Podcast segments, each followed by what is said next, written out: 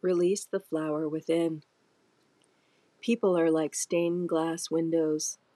They sparkle and shine when the sun is out, but when the darkness sets in, their true beauty is revealed only if there is a light from within.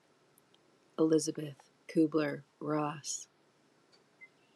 Covered in a layer of ice, each plant or bush wears it not like a burden, but a badge of honor.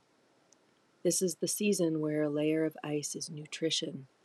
It will feed each bud and branch it covers, quench their thirst, and send the right message of what to do and when.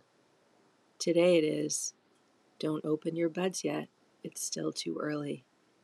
The ice not so thick as to say, soon, soon, you can release the flower within.